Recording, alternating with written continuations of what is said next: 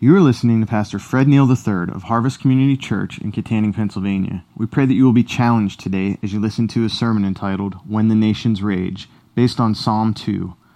For more information, check us out on the web at harvestpa.org. Let's join Pastor Fred as he preaches. Uh, I want to go ahead. We're going to look, uh, as Kevin mentioned, we are in the book of Psalms.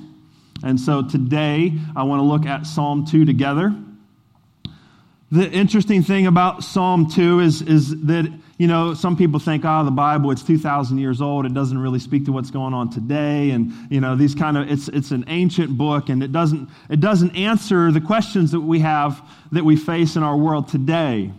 Well, I think Psalm 2 is truth, is, is proof that that is not true, that the Bible is very relevant for today. In fact, today, as we find ourselves in the midst of what has been a very interesting election season, to say the least, and if you kind of step back and think about it, this has been going on for over a year now. We've been, we've been going through this election season.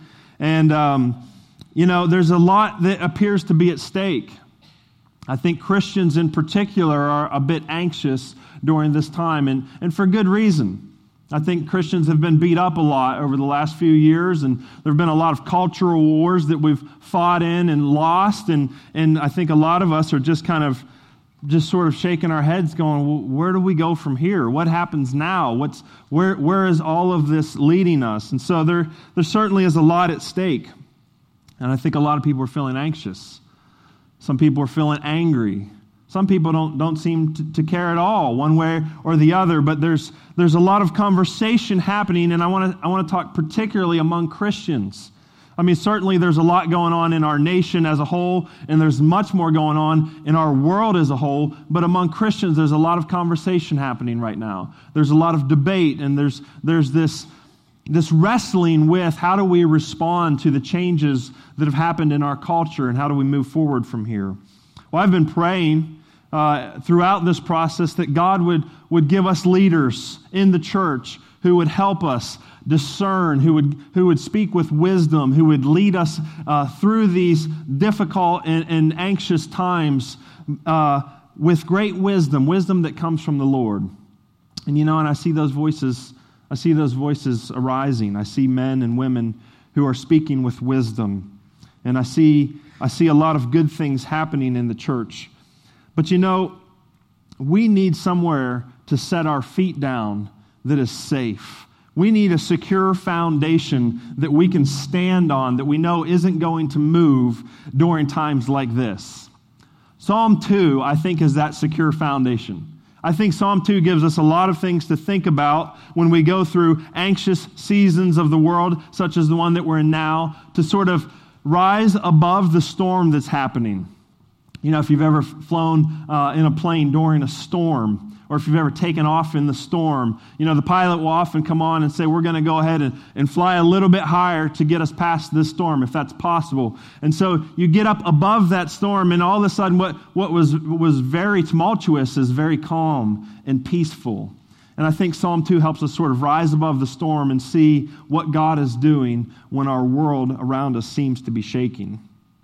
So let's look together at Psalm 2. If you have a Bible, please open. This will also be on the screen behind me, and I would love to read this together uh, from Psalm 2, verse 1. Why do the nations rage and the peoples plot in vain? The kings of the earth set themselves, and the rulers take counsel together against the Lord and against his anointed, saying, Let us burst their bonds apart and cast away their cords from us. He who sits in the heavens laughs and the Lord holds them in derision. Then he will speak to them in his wrath and terrify them in his fury, saying, As for me, I have set my king on Zion, my holy hill. I will tell of the decree the Lord said to me, You are my son, today I have begotten you. Ask of me, and I will make the nations your heritage, and the ends of the earth your possession. You shall break them with a rod of iron, and dash them in pieces like a potter's vessel. Now, therefore, O kings, be wise, be warned, O rulers of the earth. Serve the Lord with fear and rejoice with trembling. Kiss the Son, lest he be angry and you perish in the way, for his wrath is quickly kindled. Blessed are all who take refuge in him. This is the word of the Lord. Our text today, here's what I want to do uh, real simply. I want to make some observations and then talk about application. And so you'll see on your message application points, if you have that out. If not, go ahead and get it out now. There are, are four observations I want to make, one main observation, and then we're going to look at four ways that God responds to the first point. So, the first thing on your map there is this people have always plotted against the Lord and his people. People have always plotted against the Lord and his people. This is nothing new. This was true 3,000 years ago when the psalm was written. It was true at the time of Jesus. It's, it's true today. And you don't have to be a Christian for very long until you find out that people tend to plot against the Lord and his people. When I became a Christian as a teenager, some of my friends didn't know what to do. Some of them were cool, but some of them kind of kind of freaked out that I had, had, had given my life to the Lord and that I was changing and, and living different. But a couple of my f- friends in particular responded in interesting ways. One of my friends said to me one time, he says, So you worship God now, huh? I was like, Yeah. He's like, Well, I worship Satan. I was like, Oh, that sounds fun. Cool. you know, where do you go from there? All right, that's great. Um, we're still friends, you know. And another one of my friends, uh, when, when he heard I was preparing to go into ministry, he's like, So you're going to be a pastor? I'm like, Yeah, I feel like that's what God's calling me to do. He's like, Well, my pastor's Pastor Mary Jane. And I was like, All right, that's, that sounds like some exciting worship services you guys are having. And so people, people always are against the Lord. That's nothing new. Of course, that was, that was minor compared to the type of persecution that many Christians face. In fact, I wouldn't even call that persecution. I would just call that humans responding to something interesting that happened in their lives. But let's look at Psalm 2. What does it say? It says in verse 1 Why do the nations rage and the peoples plot in vain? The kings of the earth set themselves, and the rulers take counsel together against the Lord and against his anointed, saying, Let us burst their bonds apart and cast away their cords from us. Every Christian at some point in time experiences this reality that people always plot against the Lord and his people. If you're going to be a Christian, you're going against the grain in your culture. You're swimming upstream, and you're going to, you're to find out at one point or another that people are generally against that. Now, I guess it, it depends on the folks that you're surrounded with, but sooner or later you will experience that people have always plotted against the Lord and against his people. In fact, when I was, when I was a young Christian, and this kind of helped me process those responses that some of my friends were giving me, I, I, read, I read some very interesting books. One was called The Foxe's Book of Martyrs. If you've never read it, it details um, very pointedly how some of those very early Christians in the first and second centuries gave up their lives in horrible, horrible ways for the gospel. And then I read a more modern book called Jesus Freaks, which talks about people who, in, in our day and age today, who have died, sometimes horrible deaths, because they took a stand for the gospel. And then I looked at, you know, what was happening to me and I thought, this isn't persecution. This is nothing really. There, there have always been and always will be Christians who give their lives because of their faith in Jesus Christ. Most recently, we see ISIS week in and week out taking Christians out and publicly murdering them in horrible ways. This is nothing new. Jesus said to expect this. And, and in fact, you know, we, it's just the reality that we live in a world where, where men fight and wage war against each other, and men fight and wage war against the Lord and against his people. Jesus, when he was sending out his 12 disciples, warned them. He said this in Matthew 10 And you will be hated by all for my sake, but the one who endures to the end will be saved. And then also in John 15, he said to his disciples, If the world hates you, know that it has hated me before it hated you.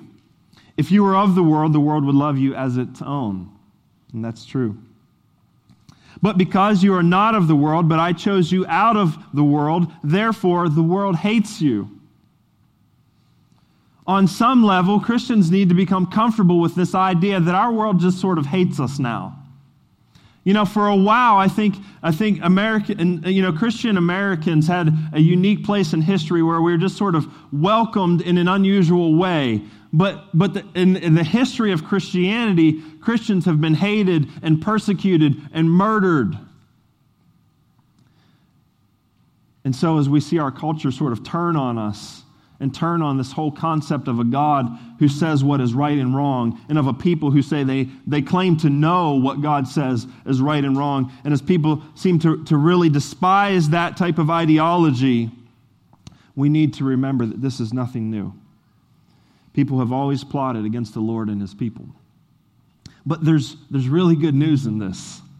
The good news is, in this is the rest of Psalm 2 because just as God had a response 3,000 years ago, he has a similar response today. And I, I, see in Psalm 2 four ways that God responds to this plotting against him and against his people. And so the rest of our time together, I want to look at God's four responses to this.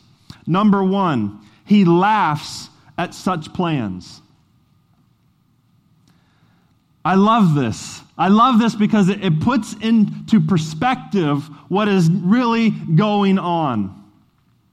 He laughs at such plans. It shows that God, without any doubt, is not threatened by human plans. You know, it's never good when you pick a fight with somebody and they laugh at you. I have an older brother. He's about two years older than me. We're, we were close enough in, in age and in size growing up that I, I often thought that I could win a fight with him. I never did. uh, we, fought, uh, we must have fought two, three times a day for years, and I never once won any of those fights. But I always thought that I could. I always thought, this, man, this is going to be my time. This is, this is, my, this is the one I'm going to win. And usually that would happen after, after watching like a John Claude Van Damme movie or something. You know, you, you watch Bloodsport and you get all pumped up and you're like, I can do this. And, and he'd see my energy building and, and, and he, would, he, would say, he would say to me sometimes, why do you want to do this to yourself? And, and he would just laugh at me. And, and, and that's never good. You never want to get into a fight with somebody who's just laughing at you. And so, you know, this, this election, it's about fear. And the, this election is about fear in the sense that each candidate wants you to know what you should be afraid of. Each candidate wants you to be afraid to not vote for them. And so they're playing on our fears. And I think most elections are like this. They, they take our fears and, and they say, This is why you should vote for me because you should be afraid of what the other candidate is going to do. But you know who's never afraid during elections? God. He's not intimidated. He has no, no anxiety over this. He has no fear. He is in control. He laughs at such plans. It says in Psalm 2, verse 4 He who sits in the heavens laughs. The Lord holds them in derision. That's good news for us. That's good news for us because he's confident. He's got this thing under control. He's not intimidated. He's not afraid of where this is going. He knows that he is in control. And so he laughs. When I was a kid, we had this, this sidewalk in front of my house, and you know those seams in the concrete uh, where like weeds would grow and stuff? Well, for some reason, ants would always build ant hills in those, in those seams in my sidewalk. And so, me as a, as a little kid, you know, you see these ants and they build these, these fantastic hills and they put all this, this effort and all this, uh, you know, not cognitive planning, but in a sense, planning into building this, this, this ant hill. And this is it for them. This was their plan. And, and here they've got this hill now and they're ready to do their thing. And then, you know, five year old Freddie comes along no t shirt on, dirt on my face, a grilled cheese in this hand, and a popsicle in this hand, no shoes. And in a matter of about a half a second, I would just go boop and destroy their ant hill. I mean, to those ants, it was like that I must have seemed like some kind of God to them. I just come along and everything that they had plotted and everything that they had planned and everything they had worked for in a fraction of a second was gone. God destroys the plans man has made just as easily. It is no effort to him to stop man in his tracks and erase his plans. And so when the people of this world plan and plot against him, he laughs. He has nothing to be afraid of. He is, he's not worried at all. That's, that's not to say that such plans are of no concern to him. Unlike my relationship to those ants, because I'd do that to those ants and I'd just, that was it. I, I, that wasn't even part of my day. I didn't plan to do that. I didn't talk about it later. I just did it as I was going. But unlike my relationship to those ants, God does care. So it's not, it's not to say that, that these plans are of no concern to him. Our lives and the, the things that happen in this world are, are of great concern to God. And that should comfort us. It's not that he doesn't care who wins the election. It's not that he doesn't care what direction the country or the world goes in. It, he cares deeply. He just has such confidence in, in his own ability to, to change or to destroy the plans of man that he's not afraid at, afraid at all. In fact, he laughs when men make such plans. Verse 5, which we're going to read next, confirms for us that God does care. And so, what is the next thing that God does in response to those who plot against him? Number two, he declares his sovereign rule in Jesus.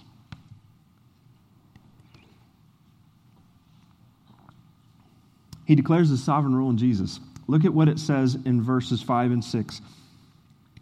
Then he will speak to them in his wrath and terrify them in his fury, saying, As for me, I have set my king on Zion, my holy hill. It's not that God doesn't care, it's, he cares deeply. He cares more than we care. He cares more than we could care. It's that he already has established his sovereign rule and he declares his sovereign rule in Jesus. You see, God has set his king on the throne. This is a common theme in Psalms. If we look at a couple of other Psalms, Psalm 103, verse 19 says this The Lord has established his throne where? In the heavens. And his kingdom rules over all. Psalm 47, 6, 6 through 8, it says, Sing praises to God, sing praises. Sing praises to our King, sing praises, for God is the King of all the earth. Sing praises with a psalm. God reigns over the nations, God sits on his holy throne. And then in the New Testament, it becomes clear that Jesus is the King that God has placed on the throne. And so in the Old Testament, this was still a mystery to them, but they knew that God had his king on the throne. In the New Testament, it's revealed to us that that king is Jesus. We see him first in the New Testament as the king of the Jews. That's why at his birth, the wise men come to Herod and they ask him this question Where is he who was born the king of the Jews? And then, and then later on, Matthew would say when Jesus came into Jerusalem at, at approximately 33 years of age, riding on a donkey, Matthew said he was fulfilling this prophecy Say to the daughter of Zion, Behold, your king is coming to you, humble and mounted on a donkey. And so we know in the New Testament that Jesus is the king of the Jews, but Jesus does something very interesting. He keeps hinting that he's the king of something much greater than the nation of Israel, that he's more than the king of the Jews. He's hinting constantly at a kingdom that goes beyond that. And he speaks of his kingdom in ways that, that confuses the Jews. And that's because this king was not meant to be just the king of the Jews, but he was meant to be the king who sits on this throne in heaven and rules over all the nations and all of creation. In Acts 4, the early Christians quote Psalm 2, our psalm today, as being fulfilled in Jesus. They would look back after Jesus' death and resurrection and say, Remember Psalm 2 when God said, I have, I have set my king on my holy hill, Mount Zion? That was Jesus. That's the king that God was talking about in the Old Testament. And so they quote Psalm 2 and say, This is fulfilled in Jesus. Paul would later say, Therefore, God has highly exalted him and bestowed on him the name that is above every name, so that at the name of Jesus every knee should bow in heaven and on earth and under the earth, and every tongue confess that Jesus Christ is Lord to the glory of God the Father. God has set his king on the throne. And you don't need to vote for him. You don't, you don't need to fund his campaign. He's already, he's already won. It's already established who the king is. It's already been established who rules over the nations. And it is none other than Jesus. He was in charge before the foundations of this world were laid. He was in charge before time began, and he will be on that throne forever. Nothing men do can take him off that throne. There is, there's literally nothing that could happen in our world that would threaten his rule. Nothing. He, God, has declared his sovereign rule in Jesus, and he will rule forever.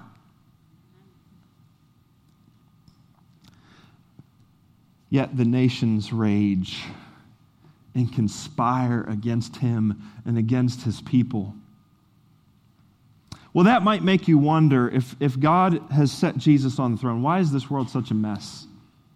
If Jesus is ruling over the nations, why are the nations so messed up? I think that's a legitimate question. Unfortunately, it's, it's a question that, that God anticipates. It's a question I think He provides the answer for in the next couple of verses of our text. So let's look together at Psalm 2, verses 7 through 9. It says this I will tell of the decree. The Lord said to me, You are my son, today I have begotten you. Ask of me, and I will make the nations your heritage, and the ends of the earth your possession. You shall break them with a rod of iron, and dash them in pieces like a potter's vessel. The answer to why the world is such a mess today is that this is simply an issue of timing. The Son says, This is what the Lord said to me. Ask of me, and I will make the nations your heritage and the ends of the earth your possession. You shall break them with a rod of iron and dash them in pieces like a potter's vessel. And so, other words, when the Son asks, the Father will give the nations to him to judge them. But we are in this in between time, what we call the already but not yet. Jesus already sits on the throne, but there's a greater fulfillment of that still, still to come, where he will come and he will in righteousness judge the nations and establish his kingdom perfectly on the earth. So, number three is this He promises his people that he will bring justice. He promises his people that he will bring justice. Jesus will bring justice when he returns. He will destroy his enemies and the enemies of his people, including sin and death and all who have aligned themselves against him. His judgment will be strong, it will be thorough, and it will be final. Verse 9 says, You shall break them with a rod of iron and dash them in pieces like a potter's vessel. This is going to happen. God responds to this conspiring of the nations against him by reminding his people that he will one day bring justice. And the outcry for justice on the earth will finally be satisfied. The rebellion against him will be replaced with peace and justice. And so when we get fed up with all of the injustice around us, when we're overwhelmed by the rate at which our world is turning against us and against our God, remember that Jesus is coming to bring justice. We will see the fulfillment of this. We will be witnesses to this. And man, is there a lot of injustice in this world. Couple weeks ago, a man walked into uh, an assisted living facility in Japan for adults with disabilities. And he murdered 19 adults with disabilities and he injured 26 more. And the world hardly even noticed. But you know who did notice? King Jesus. He saw it, and he will bring justice. Our world offers no justice for such things. I don't, I don't know what the justice system's like in Japan. If it's anything like in the U.S., this guy would be put in a, in a mental hospital and live out the rest of his days. That's not justice.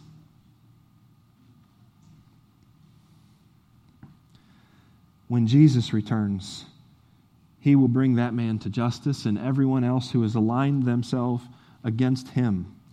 And if that man has died before Jesus returns, Jesus will resurrect him from the dead and cast him into eternal fire.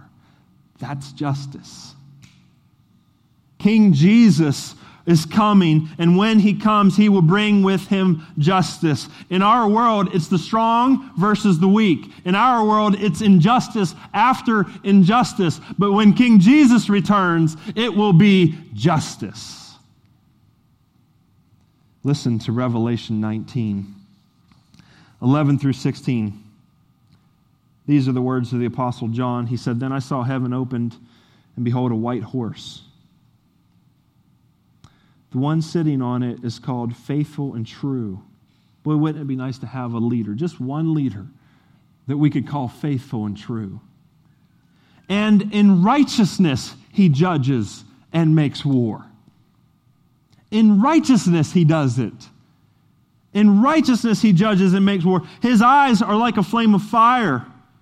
And on his head are many diadems, and he has a name written that no one knows but himself. He is clothed in a robe dipped in blood, and the name by which he is called is the Word of God, and that's John's way of saying Jesus. The armies of heaven, arrayed in fine linen, white and pure, were following him on white horses. From his mouth comes a sharp sword with which to strike down the nations, and he will rule them with a rod of iron. And he will tread the winepress of the fury of the wrath of God the Almighty. On his robe and on his thigh, he has a name written King of Kings, Lord of Lords.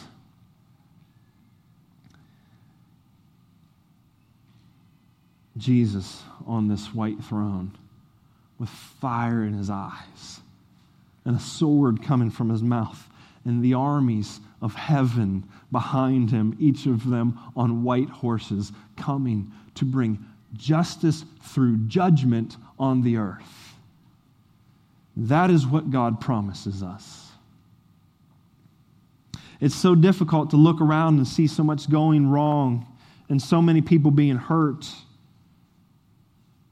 but it's comforting to know there comes a day when Christ will make everything right. A day is coming when all earthly leaders will be replaced by this one king, King Jesus, and that will be a great kingdom to live in. It's like those, those famous last words spoken by many moms when they're overwhelmed with the misbehavior of their children. You wait till your father gets home.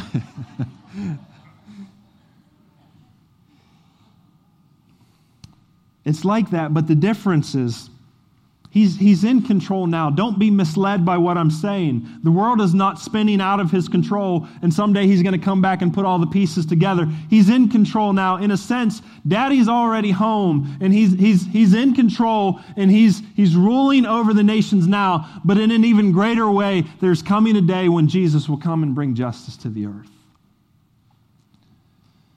Additionally, we should remember that our waiting is not passive. In other words, Christians, we don't just, we don't just hide and wait until he comes. Our waiting is not passive. We have work to do. You might recall before Jesus uh, ascended into heaven, he told his disciples to go and make disciples of all nations. Go and preach the gospel to them. And then in Acts 1 8, he says, My Holy Spirit, the Holy Spirit's coming, and you will receive power to be my witnesses. For, for such a time as this, God has given his Holy Spirit so that we could be, so that we could be empowered to be his witnesses. And so that takes me to the fourth and final point I want to make. How does God respond to this plotting against him and his people? Number four, he invites more people to come and join him. He invites more people to come and join him. Listen to what it says in verse 10. And listen closely to this because this is where it gets good. Now, therefore, O kings, be wise, be warned, O rulers of the earth. Serve the Lord with fear and rejoice with trembling. Kiss the Son, lest he be angry, and you perish in the way, for his wrath is quickly kindled. Blessed are all who take refuge in him. What is this that we just read?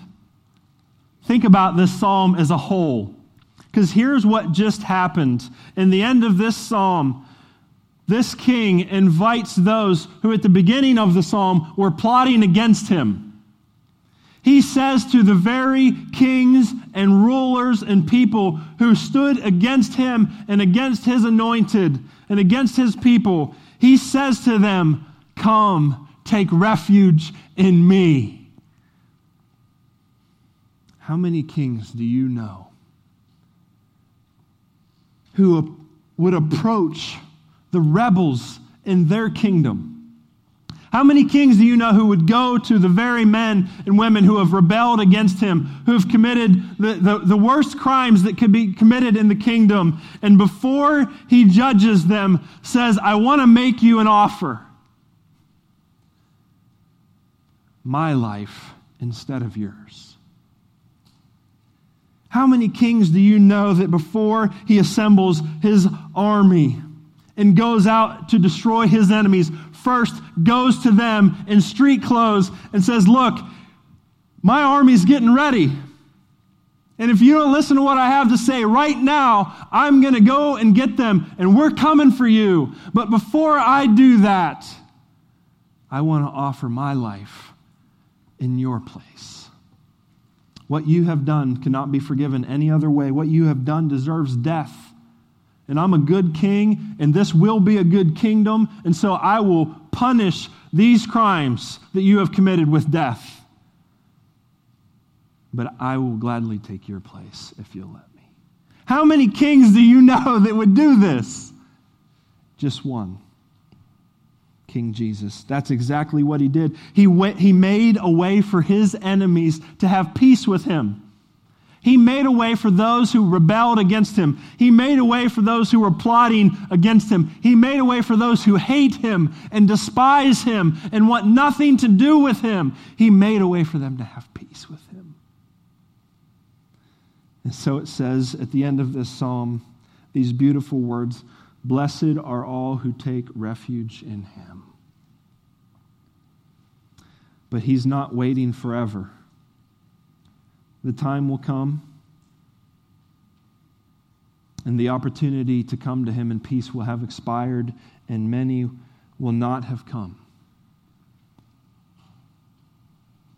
And so we fall into two categories today. First of all, there's those of us who need to come to him and receive his mercy. Second of all, there's those of us who have already done that, and our job is to invite others because that's what he does. He invites others to come and join him. So, to, to those of you, you know, those of you in that first category, I want you to listen to again to, to the words of Psalm 2. In other words, those of you who, who have not yet received his mercy, who are not yet taking refuge in him, listen to what he says. Now, therefore, O kings, be wise, be warned, O rulers of the earth. Serve the Lord with fear and rejoice with trembling. Kiss the Son lest he be angry and you perish in the way, for his wrath is quickly kindled. Blessed are all who take refuge in him. He says to you, Be wise, be warned, serve the Lord with fear, rejoice with trembling, kiss the Son, which is to pay homage to him, to honor him as the rightful king, because blessed are all who take refuge in him. When a king and his army come, to squash a rebellion or to, to conquer a place, people generally do one of two things. One, they stand up and fight. In this case, those people all die. No one will stand against King Jesus when he comes. So, one, they stand up and fight. Those folks die. Or two, they seek a safe place to hide. I've seen, you've seen movies, I've seen movies where, where this is playing out. There's, there's people coming and they're going to kill everybody there. And so, so some people, they run and they hide and they look for a, a safe place to, to hide from the army that's coming. And they usually hide in some room with, with like a, a door that's barely secured. And you have to sit there in suspense and wonder, is that door going to hold? Are they really going to be safe in there? Or is that door going to come crashing down and they're going to face the same fate as those who stood up and fought? And Jesus says, Come hide in me. And let me tell you, that door doesn't break down, that door always holds. Blessed are all who take refuge in him. You can come and hide in him, and there you will be safe. Because the only way to escape the wrath of the king is to hide in the king himself, to come to him on his terms, his offering of peace, to receive his mercy and the way the grace that he offers to you. And so today, if you need to heed his words and you need to come and take refuge in him, I invite you to come. This king is the only king you will ever meet whom you can rebel against and sin against and deserve his wrath, and yet he still says, I'll die for you. Now, Christians, those of you in the second category, let me say a couple of words to you. Be encouraged. I know it's anxious times. I know there's a lot going on, and I know there's a lot of things that might seem confusing. There, there are things that we're not sure how we're supposed to respond to this, but I want you to be encouraged. The nations rage, and the men of this earth make plans, and they plot against him, but he who sits in heaven laughs, and he declares his sovereign rule in Jesus. And one day that Jesus will come back and he will bring justice to this earth. And so let's do what he says to do.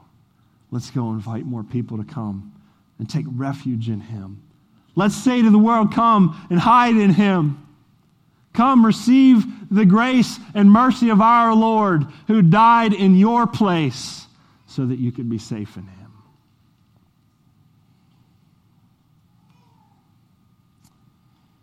I want to read to you one more time Acts 1 8. It says, But you will receive power when the Holy Spirit has come upon you, and you will be my witnesses in Jerusalem and in all Judea and Samaria and to the end of the earth. The Holy Spirit lives in you, Christian, and He lives in you to empower you to be witnesses for such a time as this. To stand up in, in the midst of all of this chaos going around, going on around us and point people to Jesus and to tell the gospel and to invite others to come and join us in his kingdom. Thank you for listening to this sermon from Harvest Community Church. We invite you to join us at any one of our four campuses located in Kittanning, Petrolia Valley, Indiana, and Freeport. For more information, check us out on the web at harvestpa.org.